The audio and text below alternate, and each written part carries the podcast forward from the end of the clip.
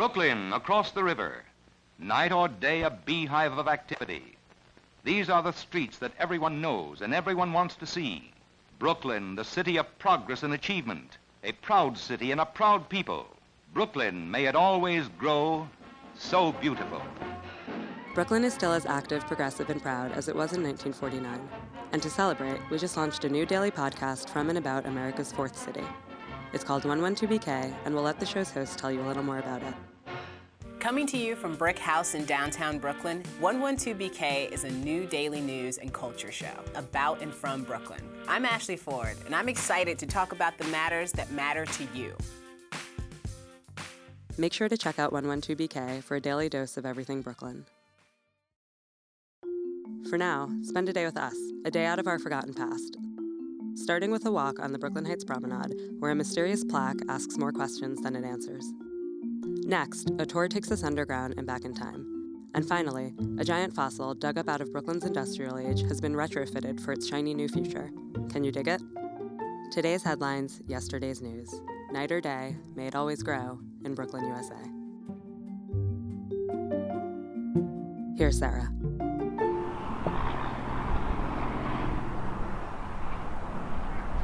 That's the sound of the Brooklyn Queens Expressway from the Brooklyn Heights Promenade. It's a park that runs above the BQE. If you're a New Yorker, you've probably been stuck in traffic on this highway at some point.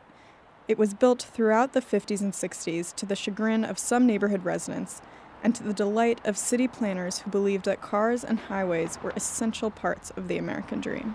Come on, we're going, we're going with the 61 Chevys by Chevrolet. The BQE runs through Carroll Gardens, Brooklyn Heights, Williamsburg, and Greenpoint before crossing into Queens.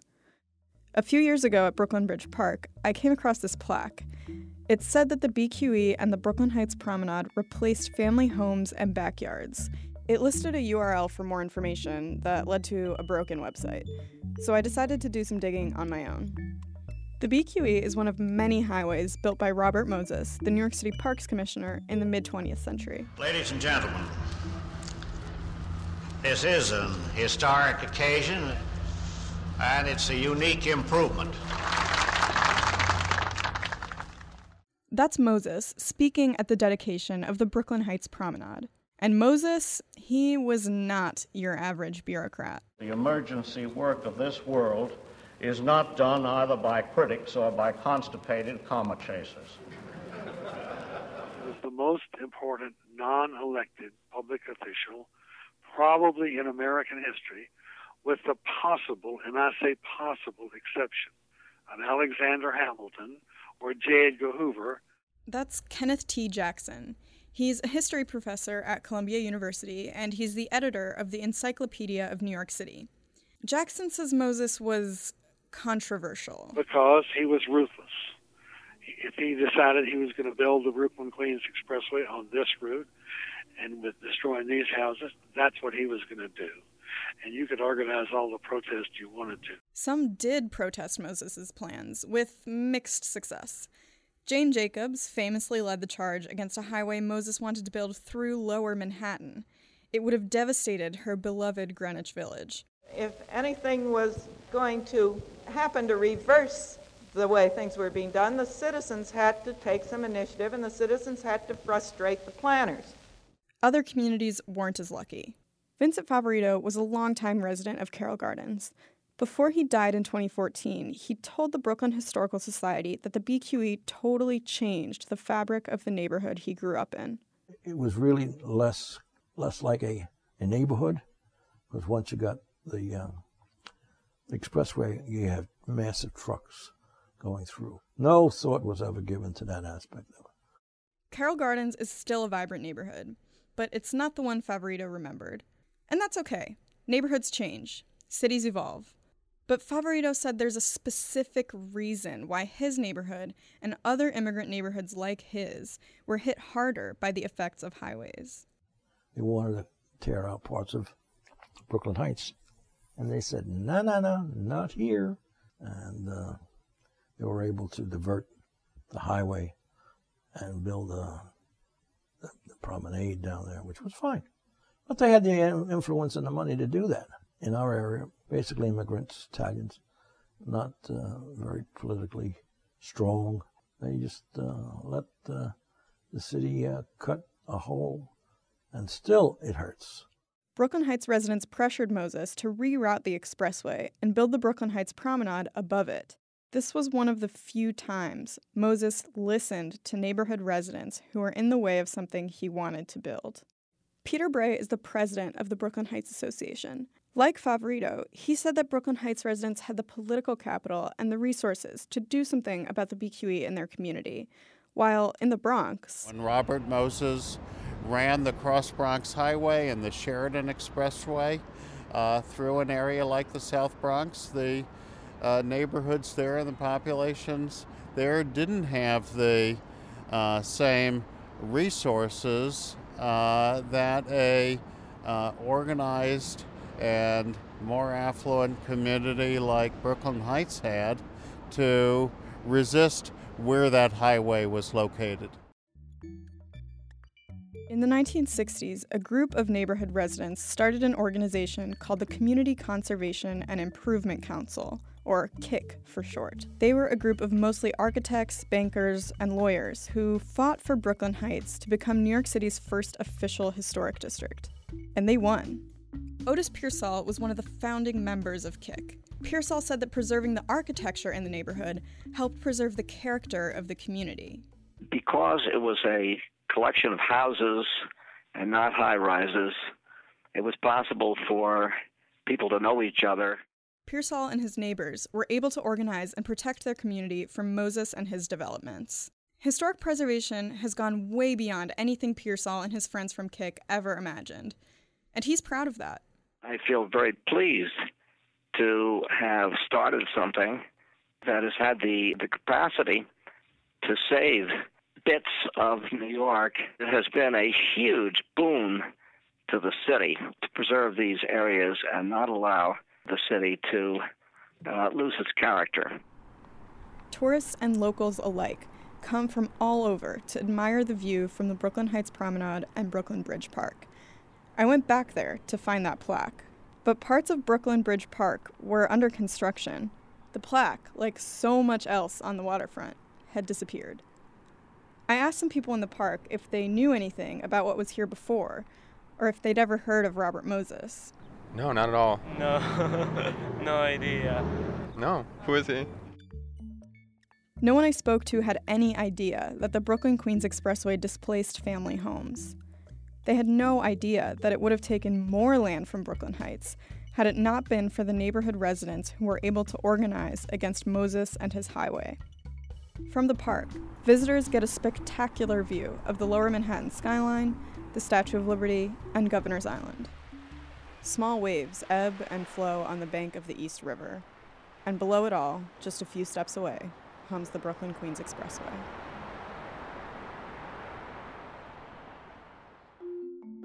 That piece was produced and edited by Sarah Kurson.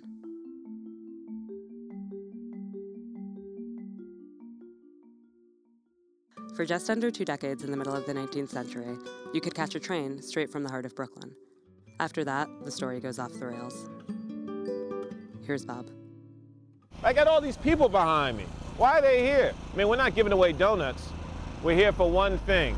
Did you know that there's a secret subway tunnel right underneath me?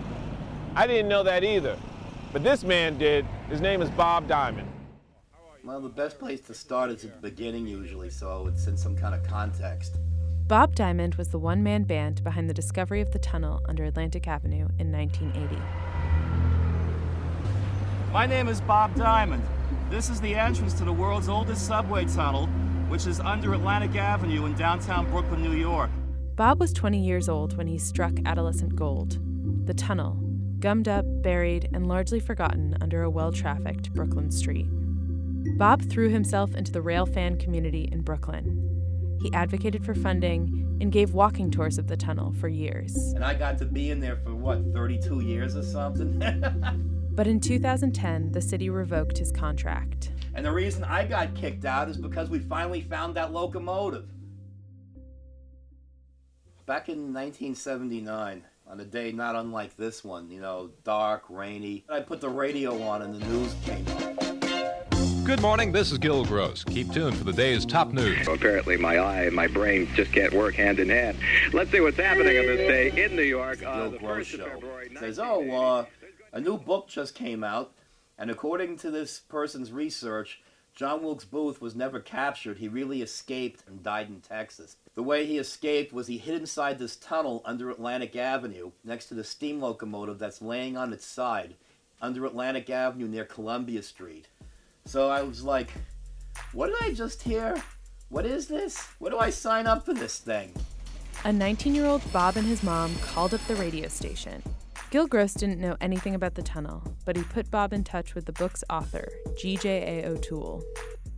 So I called GJ O'Toole and I said, hey, what's up with the tunnel?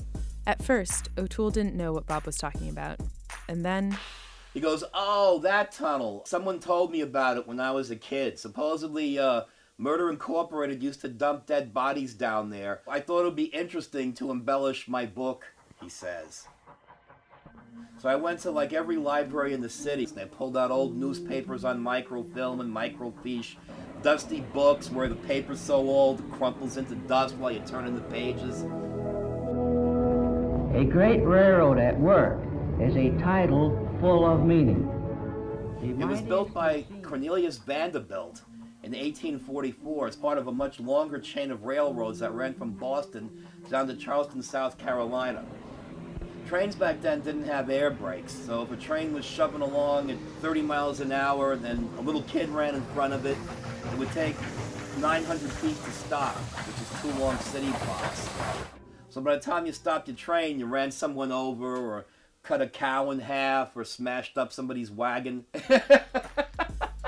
The railroad didn't really care about the liability of running people over or anything because they couldn't be sued. They did get upset though because it messed up their timetable. So they decided to build a tunnel under Atlantic Avenue to get the trains off the surface of the street. but Bob wasn't just digging up railroad history, he was exhuming ghosts. A lot of people died down there because they fell off the train while it was moving. So a lot of weird stuff went on. They reported poltergeist activity from the very first day it opened. That uh, pebbles would come flying in through the train windows, even though nobody was down there throwing them. Stories about bootleggers and counterfeiters hiding down there, and supposedly they hid their goodies down in this tunnel. And according to a newspaper article in the New York Times from the 1890s, when you went down into the treasure chamber under the street, you didn't need a torch because there was so much gold that it glowed in the dark by itself. Then, you know, H.P. Lovecraft wrote stories about it. Aleister Crowley wrote stories about it. I am a writer of tales of the uncanny. I suppose my work is intended to fill the gaps occupied in years past by religion. Walt Whitman wrote stories about it after it was closed up in 1861. It became sort of like Brooklyniana. Meanwhile, I located this one manhole cover in the middle of the street using an old map that seemed to be the one that went inside. So I went into the gas company office, and the chief engineer of the gas company is there, and he goes, What do you need for this, Bob? I said, Well, they said that there's seven foot man eating rats running around in that tunnel and maybe alligators. So I'm going to need a 10 foot long Sicilian toothpick crowbar to beat up these alligators. And he goes, Yeah, what else they do you need? Poison gas from World War One down there that the Germans were brewing. So I'm gonna need a gas mask and an air tank. And he goes, yeah, Yeah, you need anything else? a a couple of uh, big guys with sledgehammers and big crowbars to break through the stone wall. So I went home that night and I'm all excited and I went to see Raiders of the Lost Ark that just opened up. We've got some information here, but we can't make anything out of it, and maybe you can. Well, the city of Tanis is one of the possible resting places of the Lost Ark. So I'm going to sleep that night and I'm thinking about finding the lost Ark of the Covenant and digging around and doing all this cool stuff. All of a sudden I'm like getting shaken and it's my mom and she's like, wake up. I'm like, what are you talking about? It's four o'clock in the morning. I got five hours. She goes, no, get up. Something stinks. You told them where the manhole was, right? This was too easy. She said to me, get over there right now because you're about to get robbed. When Bob arrived, the whole street was blocked off. They had engineers and trucks and about a hundred people running around, and they were closing up the manhole. According to Bob, the gas company didn't want to work with a kid. so they took his research and the tip about the location of the tunnel and tried to sidestep him. When Bob showed up, the gas company still hadn't found anything, and they were about to give up. So I said, Can I take a look for myself? And he goes, Okay, you got five minutes. So they tied this cable around me. They gave me an air tank, a gas mask, and a walkie talkie. They attached a belt with a cable. And they said, You have exactly five minutes to crawl around in there. And then if you don't come out yourself, we're just going to drag you out with this cable. I crawl 60 feet. So I'm laying there, shoved into this crevice with this air tank on my back, banging on the brick roof. And I'm like, okay, now what do I do? So I said, well, what did Indiana Jones do when he couldn't quite find the opening to the well of the soul? Well, he knew where to dig, and he just began digging by hand like a dog. So I began just clawing away at that dirt. A few handfuls of dirt, and Bob was looking at a concrete wall and a plugged up doorway.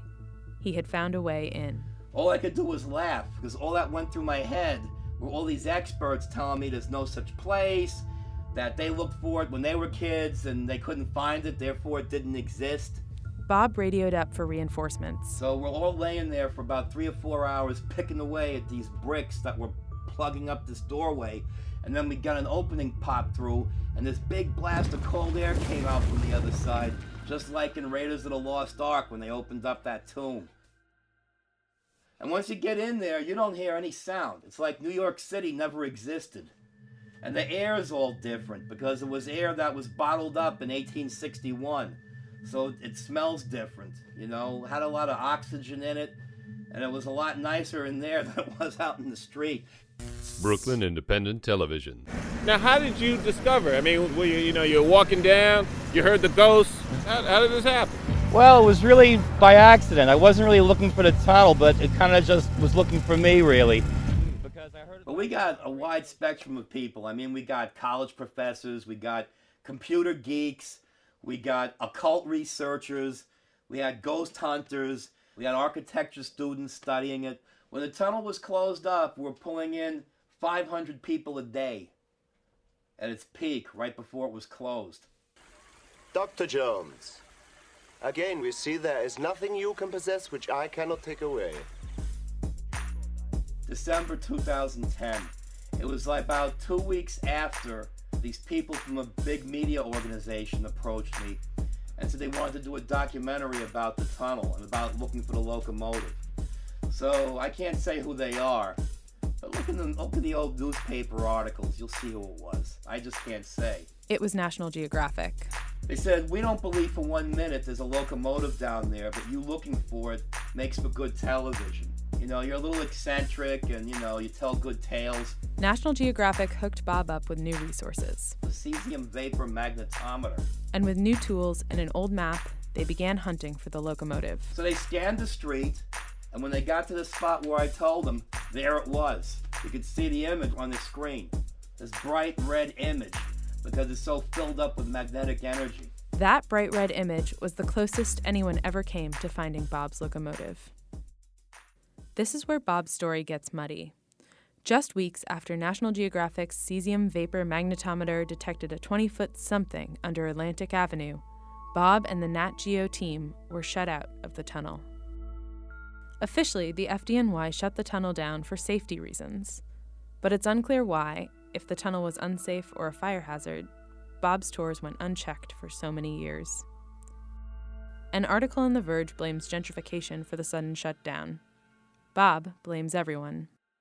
He blames National Geographic for involving the Smithsonian, and the Smithsonian for carelessly digging without permission. I said, look, this isn't this isn't like grave robbing in Ethiopia. This is New York. You will get caught.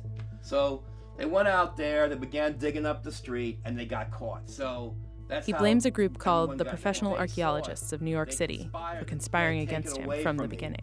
They wrote this nasty letter to the city saying that only they should be allowed to go inside because they're professional archaeologists from Columbia University and NYU. And he blames and former mayor Michael Bloomberg. He, he blew a fuse because everything had to be about him. He's the superstar. No one else is allowed to be on TV for anything involving the city except for him. I guess he has like a Napoleonic complex or something. In his words, Bob is 99.999% sure that the train is down there. He has spent the past several years trying to get back in the tunnel. I mean, I still get people calling here trying to get appointments for tunnel tours. When's the last time they called for a tunnel tour appointment, Sherry? Just this week. Yeah. After Bob was kicked out of the tunnel, he withdrew from the railfan community. He has spent the past few years tangled up in lawsuits against the DOT, the FDNY, and National Geographic. He says that he has suffered PTSD over the fight for the tunnel. In the six and a half years since Bob has seen the inside of the tunnel, he has had plenty of time to tell his story over and over again, in his head and out loud. Oh, well, it's like a story that you would read to a kid right before bedtime, you know, and it's kind of like David versus Goliath.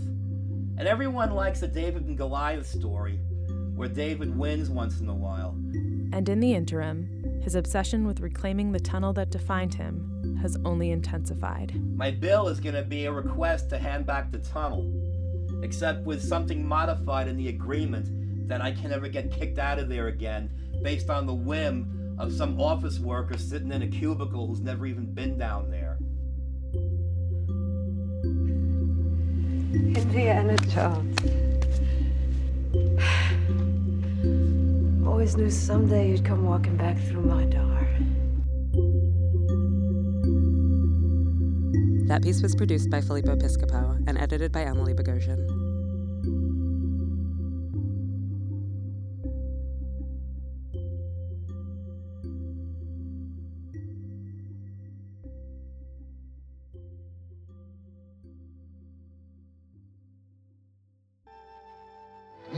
Understand. I could have had class. I could have been a contender. I could have been somebody.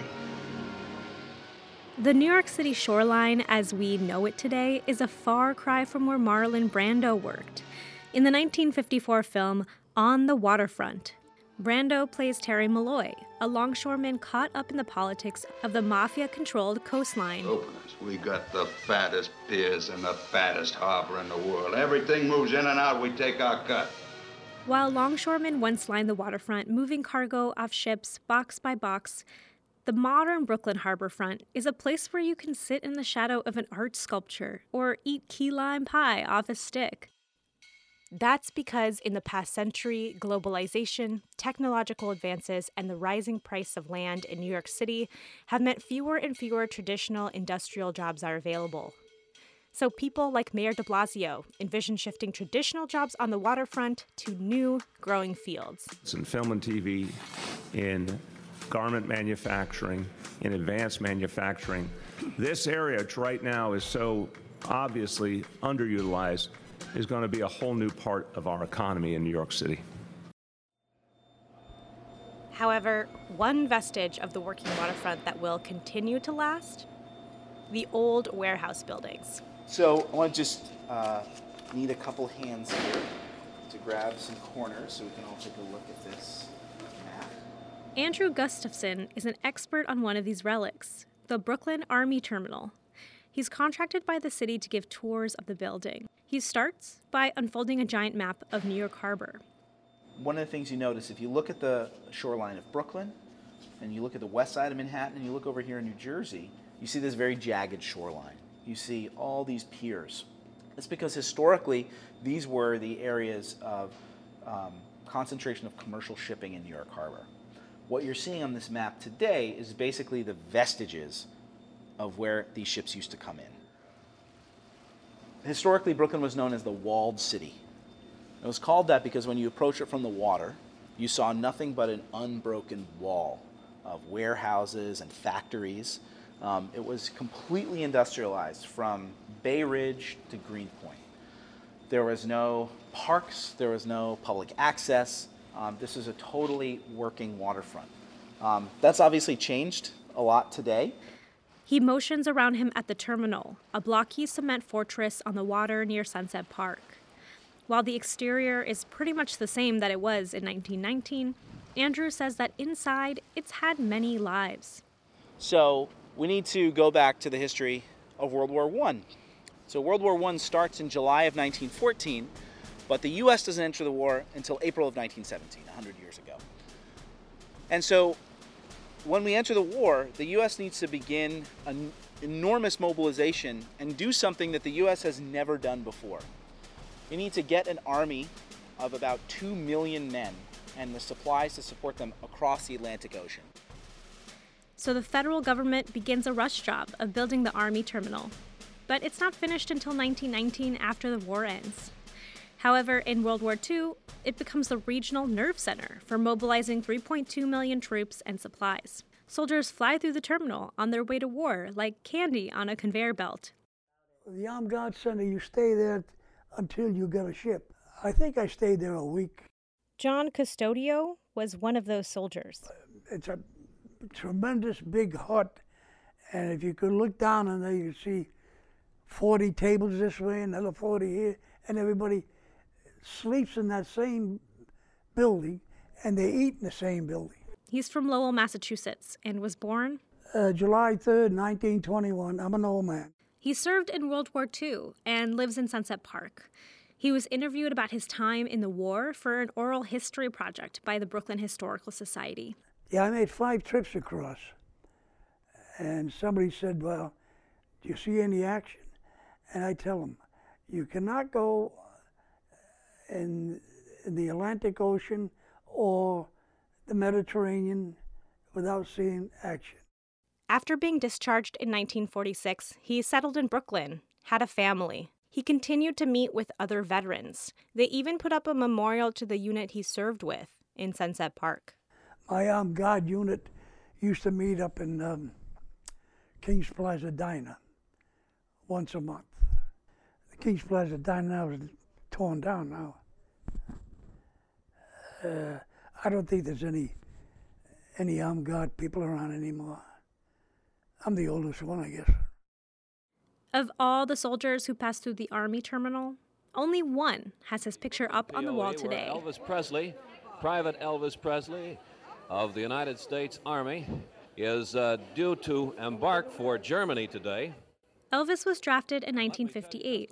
He gave a press conference on the pier and then had to board the ship several times to make sure the photographers got their shot. He was quite charming. Quite a few.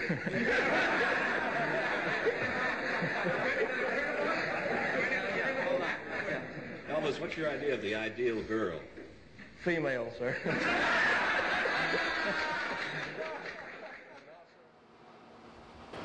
so this is what we all came to see, right? Um, let me explain to you what you're looking at. Uh, this is the atrium. Just beyond Elvis's photo is an impressive open-air courtyard designed by Cass Gilbert, known for the Woolworth Building and the U.S. Supreme Court. The room was once all encased in glass, and there are little balconies visible from each floor that look like steps for giants. Trains could run right into the atrium and unload their freight. Then an electric crane would use a cable to pick up the cargo. So they could position that cable over the item they wanted to pick up, lower it down, attach the cable, and then pick it up and drop it off into these balconies. So these balconies are offset like this so that you can reach every level and every sector of the building with an overhead crane. But things changed after the war. The cranes are rusty now. New York City and Brooklyn's main advantages as a center of shipping is we have a huge inventory of warehouse space and we have a huge labor force. With the advent of crane technology and the shipping container in the 1950s, one crane operator could suddenly move way more than a longshoreman, like Brando's Terry Malloy could, on his own. The local waterfront industry slowly declines, and the Brooklyn Army Terminal closes in 1966 and lies vacant. But its story isn't close to over. In 1981, the city purchased the building and began millions of dollars in renovations. The idea was to create office space for hundreds of small businesses, with an emphasis on tech and light manufacturing.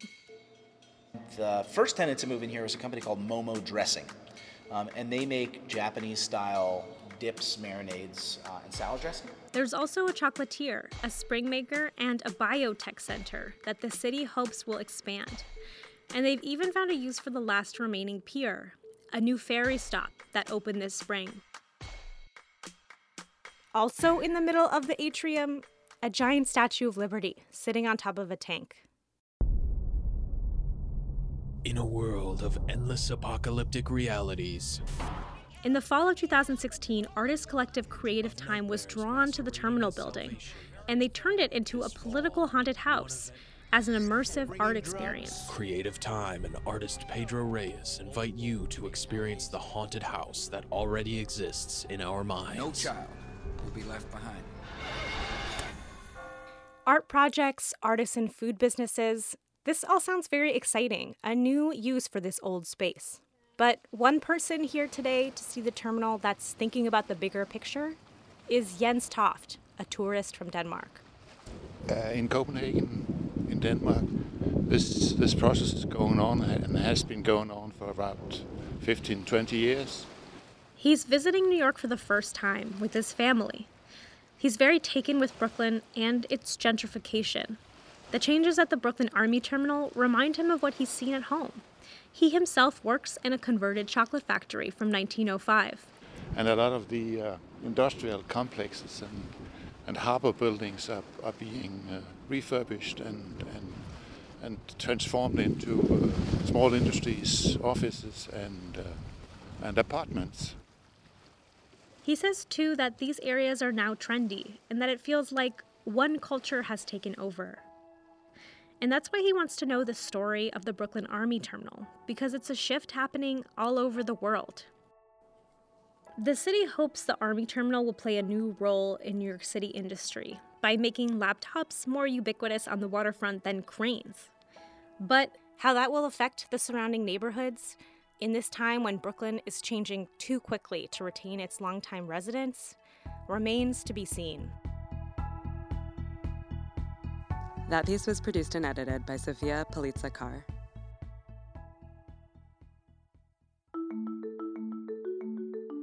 Brooklyn USA is produced and edited by me, Sasha Matthias, and Emily Bogosian. Thanks to producer Sarah Curson for demystifying the plaque on the Brooklyn Heights Promenade. Thanks to producer Filippo Piscopo for digging up the tunnel under Atlantic Avenue, and to Emily for sifting through the rubble. And thanks to producer Sophia Palitza Carr for taking us back in time and on a tour of the Brooklyn Army Terminal's storied past. Thank you to Andrew Gustafson and Turnstile Tours for their help with this piece and providing the interview with John Custodio. This episode featured music from the DeWolf and Cuniverse Music Libraries, and audio from the New York City Municipal Archives and the 1949 documentary travel log Brooklyn, written by Frank P. Donovan.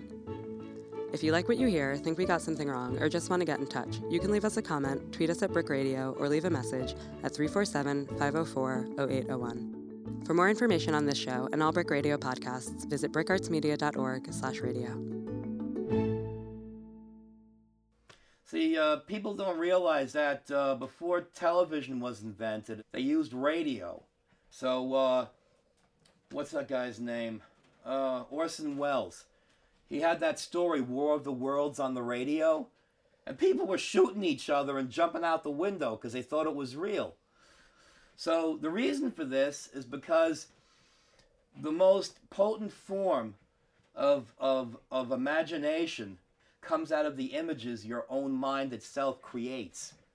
And that's the best way of doing it.